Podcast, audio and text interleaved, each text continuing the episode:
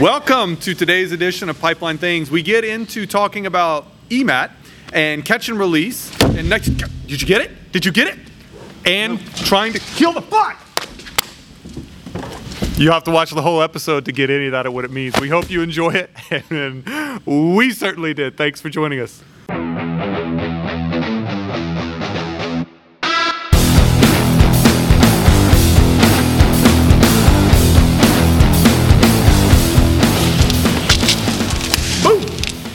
All right, welcome to this Wednesday's edition of Pipeline Things. I am your host, Thing 20, otherwise known as Rhett Dotson. Super excited to be here with you.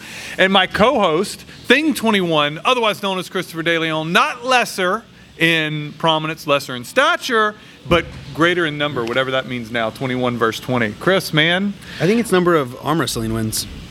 Um, Anyways, we'll move on. you, you know, you win that handily. I'm never gonna be, I'm never gonna beat you in arm wrestling. And I knew it going into that. You're winning in vomits after we run too. I am. I'm winning in all the categories that matter. I'm there, man. It's good weight loss right there. So, um, to, this is a, an interesting episode. I'm just going to let the uh, the users know. Let's just jump right into this. Let's This- jump this right is- in. How, how do you deliver bad news? No, let's not go bad news Okay, first. good Let's news. Go good news. Okay, first, good news. Uh, we reached a milestone today. We uh, our last episode Yeah. was on the nostalgia of the 1980s And and how you EMAT. cry when you when things are sentimental to you. Do you. you want to sing John Denver with me? Take You me know- home. You want to do it? Can you give me a beat? No. No. But we talked about that. We talked We about did. Reader's Digest and the fact that I grew up in my grandmom's house reading Reader's Digest. Well, we had a fan who gave us, if you're on YouTube, you can see it. I am holding in my hands the July 1976 edition Bravo. of Reader's Digest. So I show up on Monday this week, no lie. Yep. And there is a little uh, shipment, I don't know, some came in via mail, and I'm like, Yeah. what is this? I cut it open, and imagine my surprise when I open up Reader's Digest 1976. I don't actually know who this is from. Yeah, I was going to ask thing. you what name was on the package. It was an eBay seller. So that was my first thought, right? I'm going to go we know a couple. We know a couple of eBay sellers. We do know a couple of eBay sellers, but that's pretty sure that's not who this No. came from. Uh, I already checked with said eBay seller, and that person did not. um, I, so I don't know, but whoever our, our, our, our fan was that did this, I want you to know you made my day, you Yeah. made my week. Um, it's going to go on a LinkedIn post Yeah. tomorrow, and now it's going to be featured it prominently might in the it might be framed. So, Chris, um, there's some really great stuff in here. Just bringing you back in time So- like a time capsule. So let's walk through this a little bit. Let's walk through it. How would you describe Reader's Digest? Because I, I would say maybe half of the people who might be listening to our podcast know what a Reader's Digest is. So a Reader's Digest, it's a collection of like I don't know, probably anywhere from four. To, it's like an, a magazine, but a magazine I would say that doesn't have a, a, a, a sole focus, Yeah. like that it's built around. Like, you know, Sports Illustrated is built around Yeah. sports. Um, let's say that. You know, something like Stream and Field or Field and Stream, Yeah. I'm sorry, built around fishing. Yeah. You know, something like Nintendo Magazine built around Nintendo. Reader's Digest is really built around readers. So it's really like a collection of short stories. I'd say everyone's between three and five pages. Hmm. And it can be about all sorts of topics. So, for instance, give you a couple yeah, of them. Just let's go. What would we have read in 1990? In what is it, 1977? Montreal, is it the last of the big Olympics? Oh, So I was born, I know it was not. We had some pretty big Olympics after that. Salt Lake City, Atlanta, definitely not. But it's cool that they thought so. Um, this one will will will get your goat. Um, the Deadly Move to the Sea, which is Oh. a story about how in 1976 people are fleeing from urban cities and going to suburban areas. Apparently, that was the talk of the town in 1976. Um, there's another one in here that I was, thought You- was really funny. You said that that I think you would you would flip to the back for some humor. Is there any humor in this one? I did. You want you ready for this? Yeah. Laughter, Give- the best give- give me medicine, good is one. what I Give used to good listen for. So here we go. Uh, the audience can can can can. According to 1977, let's go. probably totally inappropriate. Do not hold us responsible. You can contact Reader's Digest if the editors are still alive. So, during a speech before a U.S. women's club, the Latin American Okay. diplomat was describing his Oh. country. Our most popular sport is bullfighting, he said. One matron, obviously upset at the thought of so bloody a spectacle, asked, But isn't it revolting? No, said the diplomat. That's our second most popular sport. Miss Producer's lost. She didn't get it. Everybody else out there, you can think about that a little bit. You'll get it. I don't know. You know, given some of the stuff that's Hey. going on in Nicaragua and other places now, maybe that's not so hey, good. w- there have been some revolts around here too. Uh, this is true. This is true. Um, here we go. A man who had been married for 10 years was consulting a marriage counselor. When I was first married, I was very happy. I'd come home from a hard day at the shop, and my little dog would race around barking, and my wife would bring me my slippers. Now everything's changed. When I come home, my dog bring this, brings me my slippers, and my wife barks at me. Hmm. I don't know what you're complaining about," said the counselor. You're still getting the. You're same getting the service. same service. That is right. That's Would you. would- You're would- gonna get married in a little while. You can. that what you had in mind? She's gonna buy a dog. like- she's gonna get him a dog. Move on. Oh my gosh. Um, oh my goodness. This is kind of funny. Letter from camp. Dear mom and dad, what is an epidemic? Love, Oh. Junior. Wow. In the Oh. face of. in the face of what actually happened the last two years. That's kind of funny. So yeah, I, you know, Reader's Digest. I'm going to read all of this. Oh, here's another. The porno plague. I don't know Oh, what eh, that's. eh, eh, that, that's where we stop. Yep. So Reader's Digest 1976. Thanks to one of What our month? viewers. What month again? Uh, July. If you're interested, you can go find it on eBay. That's the, that's 200 years from 1776. If you're curious.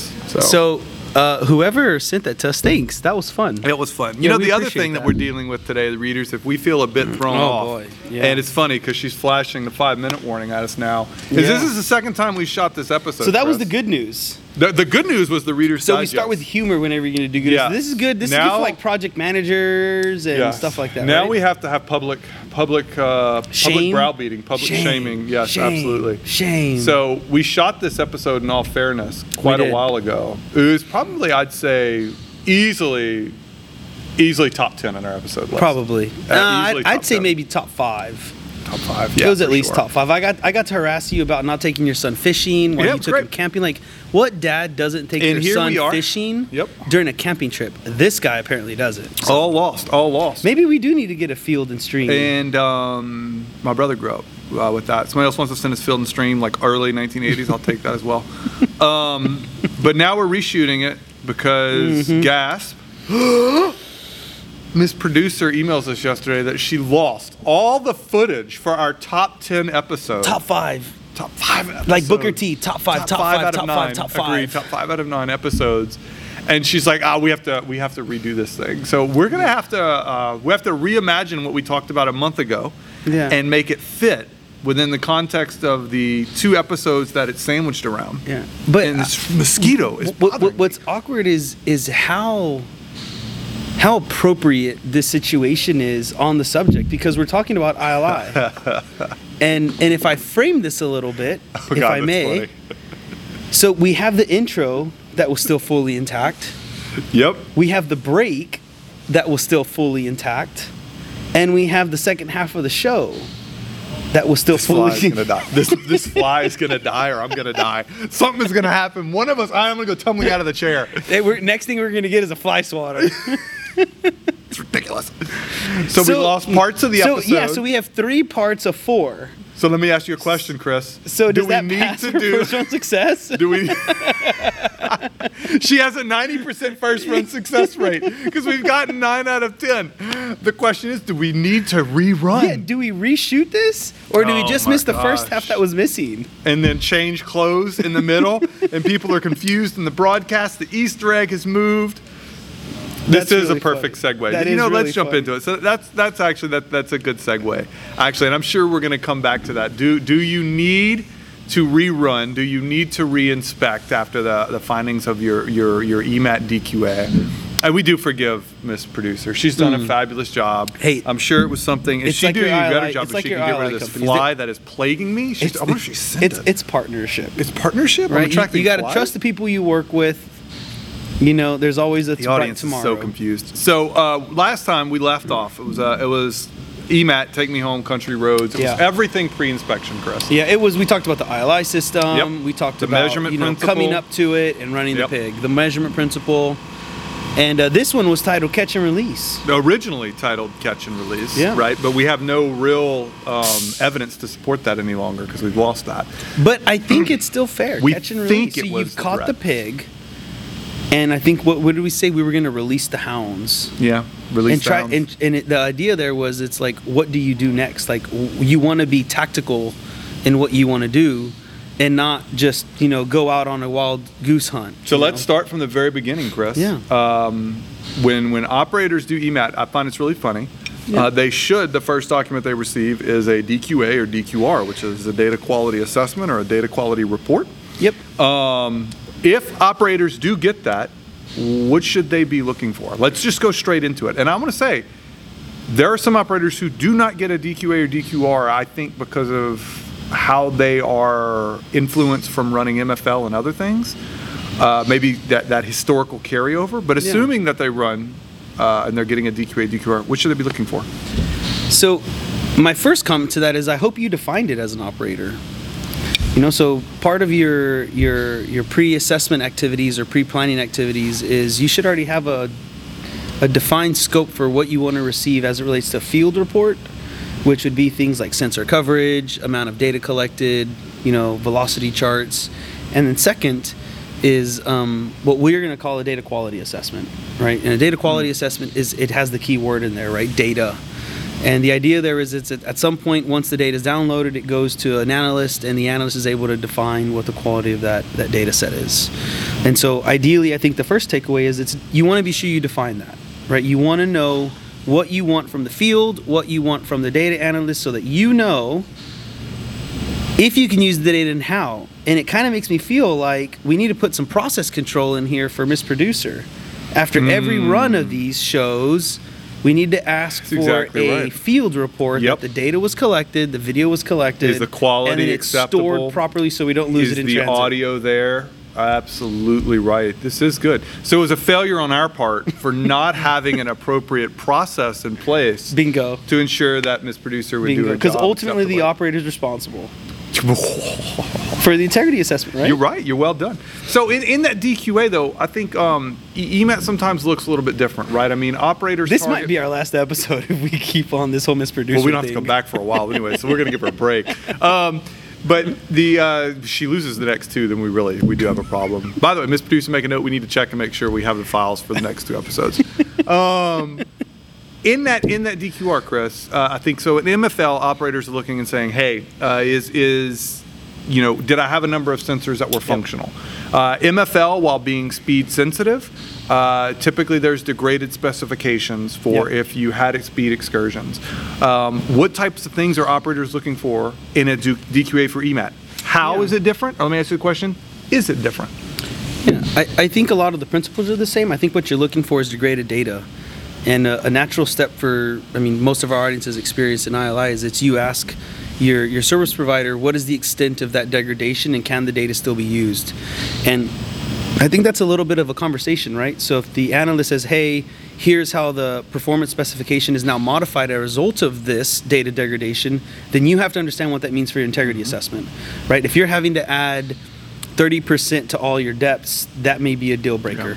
But if that's only for a specific segment of that, that, that overall inspection, then that may be something you can deal with with complementary integrity assessments, like maybe an SCCDA or direct, you know, examination, something like a CDA, something Right. like so that. if, if I if I lost data or I had degraded data in an area, is there another assessment that I can use to make up for that? That's the question you're trying th- to those answer. are examples. The other thing I think you wanna you wanna look at is there's a lot of stuff you can learn from the field too, right? So if you have a velocity plot, we know that Yeah. from our previous episode that um, ultrasonic technologies, including EMAT in this case, can be much more sensitive or susceptible to data degradation when it's related to uh, velocity excursions. So those are things that you can screen on the early end. Also debris. So you catch the trap, you catch the tool in the trap, and it comes out with a bunch of crud on it. If you catch the MFLC first, because that's what you were running, and it comes out, that is a very clear warning sign Yeah. of whether or not you need a more ag- more aggressive cleaning, Cleaning program. program. Absolutely. Yep, absolutely. That's a sign that we saw missed, Chris, I think, a lot of times was the, you know, Yeah. we'd get an MFL, uh, I'm sorry, we'd get an EMAT report back that failed due to debris, and we'd start asking questions, then it turns out that the MFLC was was very heavily coded, and it just wasn't noted. It's like the EMAT went along, you know, without really paying attention to that. Let me ask you another question on that. Yeah. Uh, should operators? I'm, I'm gonna. that fly, I, dude. If you have to smack me, do it. My gosh, I mean that fly is all over me. now you're just having fun. Go sit your orange butt down. you're gonna ruin the Reader's Digest magazine.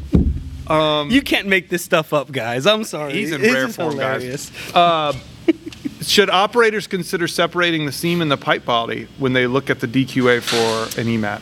I think it depends, right? So when you look at an inline inspection system, uh, you're you should be defining the goals for it. We've talked about that as well, right?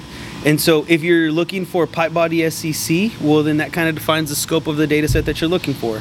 If you have, um, in this case, let's say it's a gas line and you're looking at 192.917 for, you know, uh, seam susceptibility, um, that type stuff, then yeah, you're gonna have to pay attention to the long seam, and all those things play a factor. So it all goes back to understanding what you're trying to achieve and setting the goals for the inspection. So when we talk about setting the goals, um, one of the things you mentioned, I thought it was interesting, it brought back memories for me was when you talk about wall thickness changes and Yeah. looking at the speeds plots. Because the, the goal of the DQA is ultimately determine should we make a rerun? Should Yeah. we reshoot the episode? Should we right? reshoot it? In our case, I mean, it was total loss of data. we it could. was, it was just the first. No, the only first half. You know what? We should put both episodes out there for operators and be like, did you enjoy the last half where you just jumped in and see what happened? Um, but no, no, in all seriousness, when you're making that decision, one of the things that we learned is you have to look at whether or not the data loss is something that could be fixed.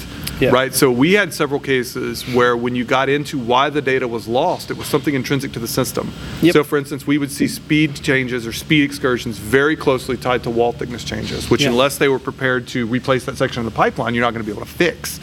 Um, so that fly is just, I know. At the break, We need to name at the, the, fly. break, we are taking care of the fly, uh, Rosie the fly.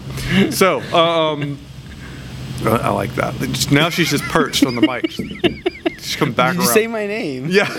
so, um, So about DQAs, you know, Yeah. I, I think something that's pretty valuable is it's and every operator can can can get it differently, and I think different service providers may be able to present it differently. But some tips. Um, for sure, you want to understand what the data quality is on a joint by joint basis. yes, not And holistically, right? Not Yeah. saying, hey, I have 95% coverage Yeah. or 98% coverage there, I'm good. You want you want to understand on a joint by joint basis what that what that data quality assessment's telling you. And as an operator, a couple of things that you can have ready for integration is understanding where your areas of susceptibility are and also where your areas of consequence are. And so that allows you to do a risk-based approach in understanding if you can accept the data and why. It also helps you understand a little bit as to like if you're going to supplement that data with another data set, you can kind of hone in and see if that's going to be practical or not. Um, so yeah, just a couple of tips here on the DQA. So actually, this makes us a good segue because I want to Yeah. go next into the question of preliminary reports, which is always a hot topic. But before we do that, we're going to turn it over, take a break for our sponsors while I try and kill a fly. Where is it?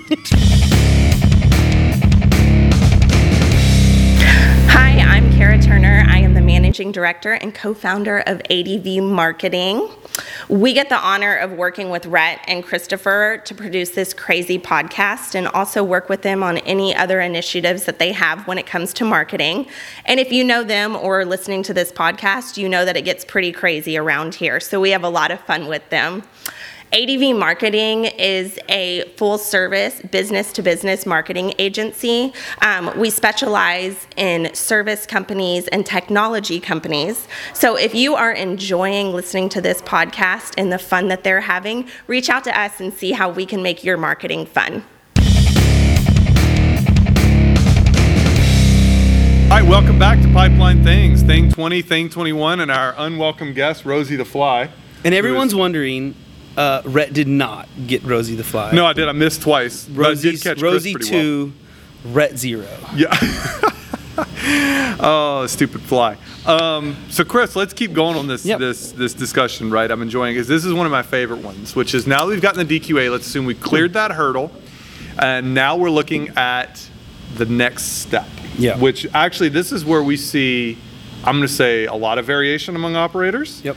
And I think maybe things look very different from MFL depending potentially on what you're going to do. Yeah. So in your mind, Chris, if you're getting an EMAT Yeah. run, what's the next report or next milestone from you from the vendor?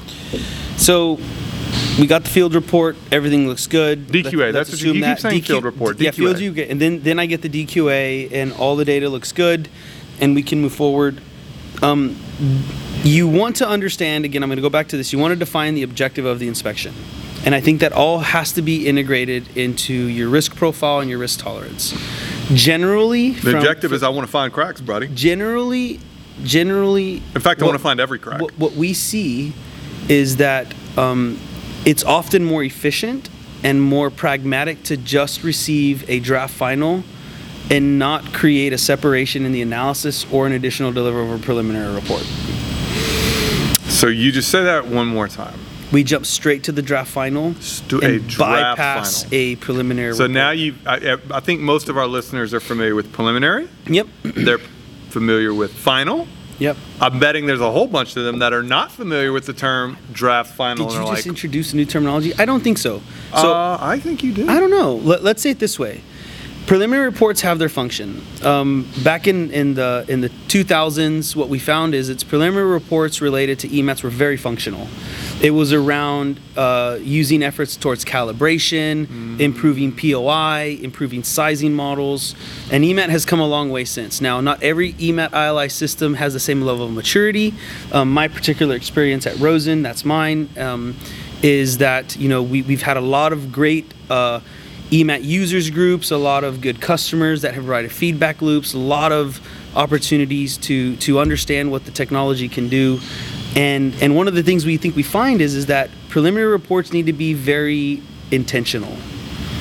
And I think that from a traditional perspective, draft finals are an efficient way to allow the analyst to get through the data and communicate a complete data set to the operator to allow for data integration processes to begin. All right. That now let me, let me question you on that. Sure. Again, preliminary reports for traditional tools Yep. are typically response criteria driven. Yep. 100%, right? I want to know Mm-hmm. my dents with metal loss. I want to know my 80 percenters. I want to know everything you can get me before I have to wait 90 or how many days it is from the final report. Yeah. And, that's a largely discovery driven now. Mm-hmm. You described something very different for the objective of a preliminary report in the early days of EMAT. And then Yeah. you still yet, I would say, describe something altogether different at the end. What does it mean to be intentional Yeah. in the what does an intentional preliminary report look like? There could be a couple of things. Let's say I'm, I'm gonna I'm gonna go two ways. Let's say you're dealing with an essential variable change, and you wanna you want to verify through a field investigation that the tool is operating the way it's supposed to. Essential variable change, i.e., Yeah. let's say the wall thickness may be a little bit thicker or a little bit thinner in a specific area. So you're like, you know what? There's a high consequence area mm-hmm. here. There is something that may be impacting one of your essential variable parameters. We want to go on ahead before too long and do some verification information there. Please prioritize that effort. See, again, it's still kind of towards calibration and understanding if the ILI tool Got performed. you. Um, that's one way of being intentional. Another way to be intentional is that let's say that you know you have a, a, a cracking problem on a pipeline, and you know that through data integration that you have the material properties and a susceptible environment in a location of high consequence, and you you're concerned about the integrity of that pipe. You want to focus on, on a very specific part of that asset. So you would say, first and foremost, jump to this segment of pipe and look for features that meet these criteria in this section of pipe. So those are very intentional preliminary reports Yeah. versus it being a broader deliverable. Yeah, that's not something that somebody's going to do if you're running 30 inspections Bingo. or 40 inspections a year, unless you have something unique to a system. or, or even three. It's the it's the context of um, when you introduce preliminary reports, it can create inefficiencies in the process, and you don't end up getting a a more comprehensive or holistic understanding of what's going on on the pipeline. So I think what, what's interesting about that, I, I want to take that into layman's terms out there for people Yeah. because I think people are maybe even still a bit confused. Well, let's talk about some of the negative sides we saw from preliminary reporting Mm-hmm. in EMATs. And I just, again, I want to talk plainly. Is if the operator wasn't specific Yeah. in what they were requesting and left it up to the analyst. By specific, I mean the MFL ones are specific. I want greater than 80%. I want dents with metal loss. If they leave it up to the analyst to determine what features go into the preliminary report, the analyst is going to put maybe what they think is deepest, maybe what they think is important, maybe what they think is unique. Yeah. Which could bear no resemblance to the operator's objectives. That's one problem. And the way we'd see this come about is I think operators had a, an understanding. A lot of operators also, I don't think, understood when depth sizing took place in the whole EMAT evaluation scheme, right? So Yeah. Sean Moran, when he was on, talked about the fact that it's blobs of data. Yeah. It is completely unlike MFL, where Yeah. MFL, you look at the signal amplitude and you can pretty easily determine what's deeper. And EMAT, Mm-hmm. that's not the only thing that goes into it, which makes it difficult. It's a complex evaluation. it is a complex evaluation. It's less. It's less. Um, it's it's a more. Com- that's the way I just want to say. This It- one's it- darker red, it's yes, worse, it is. Work. It is more. It is Yes. a more complex evaluation protocol. And that the problem with that is that if, if you cut it short and you say, hey, give me features at the preliminary stage, I think operators expect that they've gotten features that are Yeah. the deepest. They expect that they've gotten features that are the worst, which may not be the case at all. So- and then when they do get their final report, they're like, well, why was I digging that 40 percenter if there was a 65 percenter here? Yeah. So a couple of takeaways from this. Number one is it's. Um, I think the takeaway is engage in a conversation with your service provider Yep. to understand what is common practice and ask questions as to why that's common practice. And then that allows you to make decisions for what your reporting requirements will be. Agreed. So again, uh, what obviously I tried to do here is a little bit is it say, hey, let's just jump straight to a draft final. And, and there's some reasons for that. Yeah. And I'll describe a couple. For example, a lot of times uh, the objective of a prelim report is to identify all immediate features because you wanna you wanna be risk um, conscious. And so what we need to understand is if, if a specific uh, uh, service provider is is analyzing that data joint by joint and it's not a global cert feature search, then what's happening is as they're finding them, they're sending you information. And if that process is going to happen through three or four months or 120 to 150 days, every week or every two weeks, you could be getting a notification, Yeah. which is something you want or maybe something you don't want. true. And so then what you're really doing is saying, hey, package it all up into what's called a prelim. Well, then what's happening is you're having them focus on a very specific deliverable, and now they have to come back to the overall analysis. And so the question to be had there is it's what true benefit is there to a prelim report versus just throwing this global response to it as pipeline safety? Right, uh, that can be kind of subjective, and I think that's just what we're Right. trying So to I'm. I'm wondering if we should have a prelim report on the show. Like, should we get should we get Miss the show at a certain point in time to make sure that everything was there Yeah. in case we need to reshoot it? Or yeah. okay. You know what else I've noticed? I, I We- we actually, lost a I, guest. I actually think we could make. I think we could get this to fly with just a really good DQA. I don't think fly. The fly is missing. Did you notice it's not here? I don't. I didn't kill it. Clearly. I think Miss Producer took care of it. you think so? I think so. don't She was doing she some that. kind of thing over there. Some black magic voodoo over there. Sorry to go with black We magic. did just come back Stevie from. Mm-hmm. Uh, we did just come back from New Orleans, so it's true. maybe. So, all right, then you mentioned a draft final. In, in your mind, describe for the audience what, because I don't think most people are familiar with that. Sure. What's the draft final, Chris? And what's the difference from a final? I think the intent, the, the way I would describe a draft final is the analyst has performed all of their normal standard evaluation protocols and they've evaluated the line from launcher to receiver and they've considered all variables that would be considered common practice in their evaluation protocol. So the report that you were getting should be uh, comprehensive enough to all reportable features. And the reason why I think we call it a draft And I is was, be- yeah. I would say all reportable features based on the current information that you have on the line, right?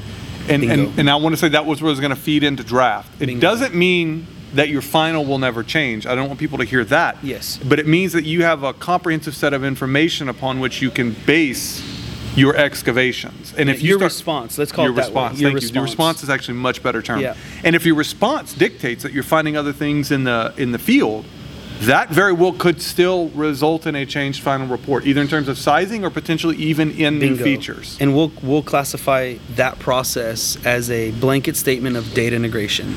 So once Hmm. you receive the information from your your ILI vendor, then what you end up getting to do is an API RP 1176 does a great job of this is it encourages a process of data integration.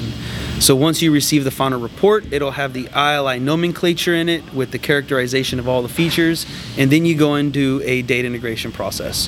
Where what 1176 offers is to classify them as um, likely, possible, or unlikely cracks, and the current version of it, and we know it's being reworked, also includes some form of time dependency Yeah. to establish what a response criteria is. No, that's good. So you're bleeding naturally into response criteria, and I, I kind of want to chat about that a little bit. 'cause Yeah. I think that's another really big one, right? That's a big unknown. So, as of today, this day we're shooting the show, and even I would venture to say, I bet the day that this show drops, which is in a couple days, assuming the date is not lost, then we. Um, she loves me. I'll give her a Snickers bar when we're done. We're totally. You still good. have some. I might even give her the Snickers bar with the almonds. We'll see. I mean, no, those really- are special, buddy. I only gave you five of those. no, and I already gave two to Billy, but it's because Billy was pretty nice.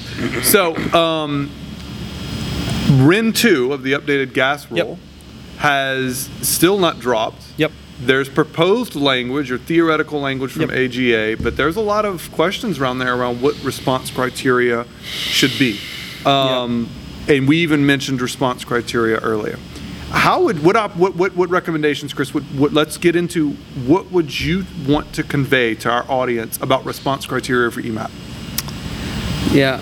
I think the I caught you off guard. I can no, tell you're not ready. No, it's not that I'm Yeah, not you ready. have the confused look on your face. I think that um, you have to be careful when you navigate this because we have cons- what I'm going to call API RP 1176 is kind of like a, a consensus document. Yeah. It's where you have consultants, industry stakeholders, SMEs, operators all coming together and saying that from a process, methodical, technical perspective, this is how we should be managing cracks in pipelines.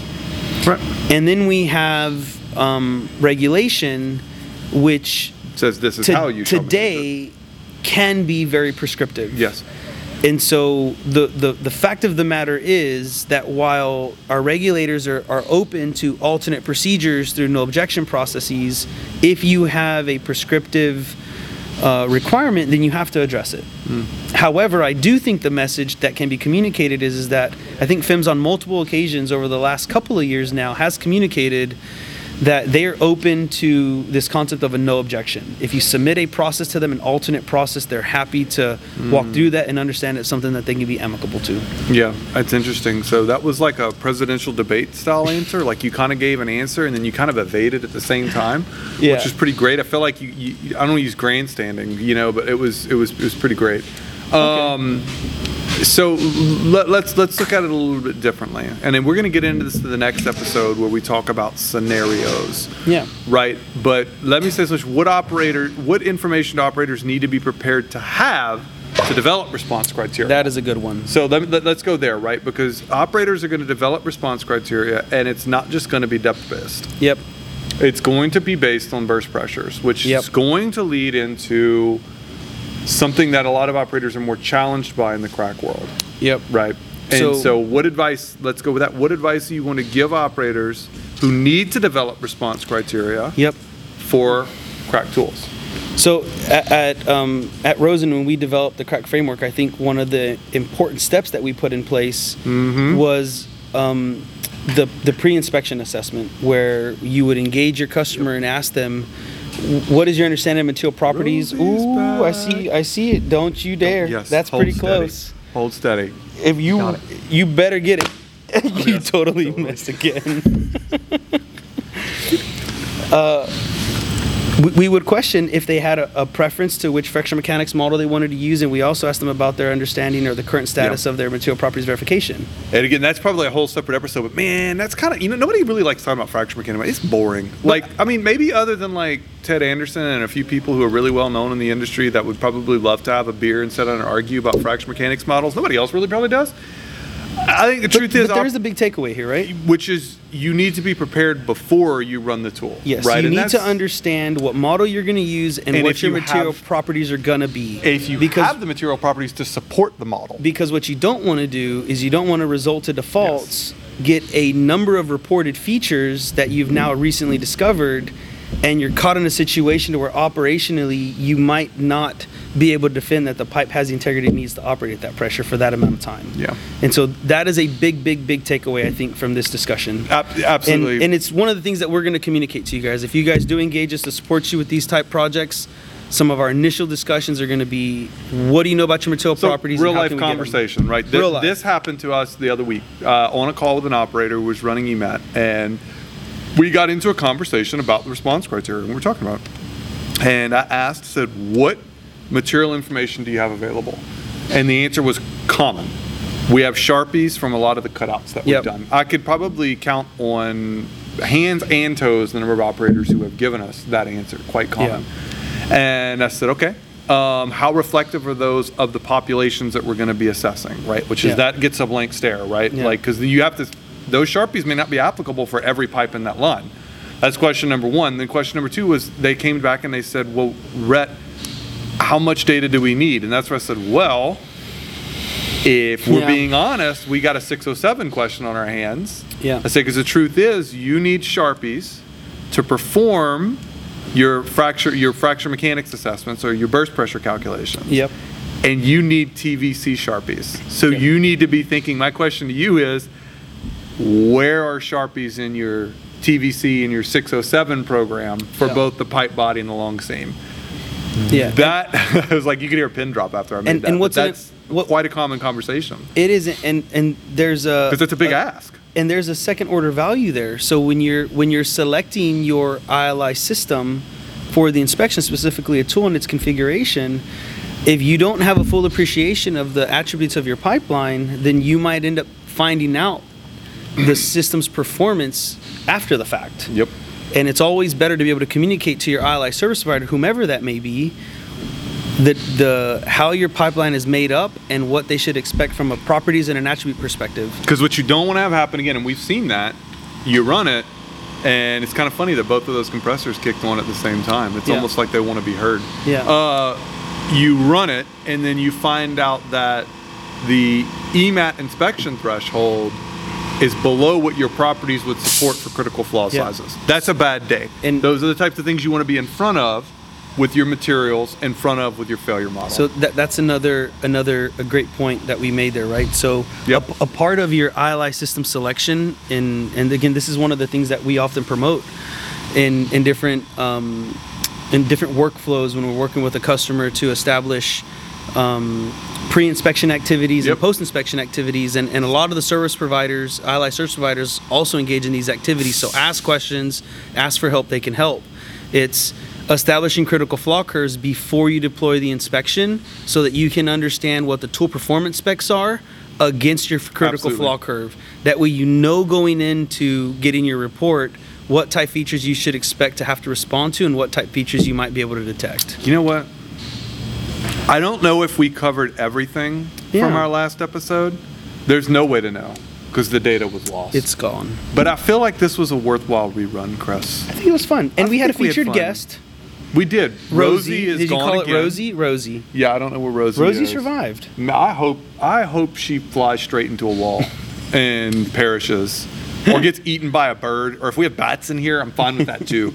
But I think this is a good place to end. One last question. In 1976, how much do you think a Reader's Digest cost? I mean, a magazine today is what, five, six bucks? That comic book you bought me was probably three or four? Fifteen cents. 75. Oh, inflation. All right. Infl- that, that- So- you know what? Actually, it's a repeat because we're dealing with inflation today, and this was like in the height of stagflation. I know you didn't mean that, and if you don't know what stagflation is, is our Just Google it. Just Google it. On that note, man, we've really enjoyed. Chris, I've enjoyed being with you, Miss Producer. We forgive you and we love you. Don't let it happen again, please. And. Um, we look forward to being with you next week. Where uh, next week we're going to continue to get into the subject of EMAT. We're going to talk about some what if scenarios. It'll be another enjoyable episode. Thank you for joining Thing 20 and Thing 21 on today's edition of Pipeline Things, and we will see you in two weeks.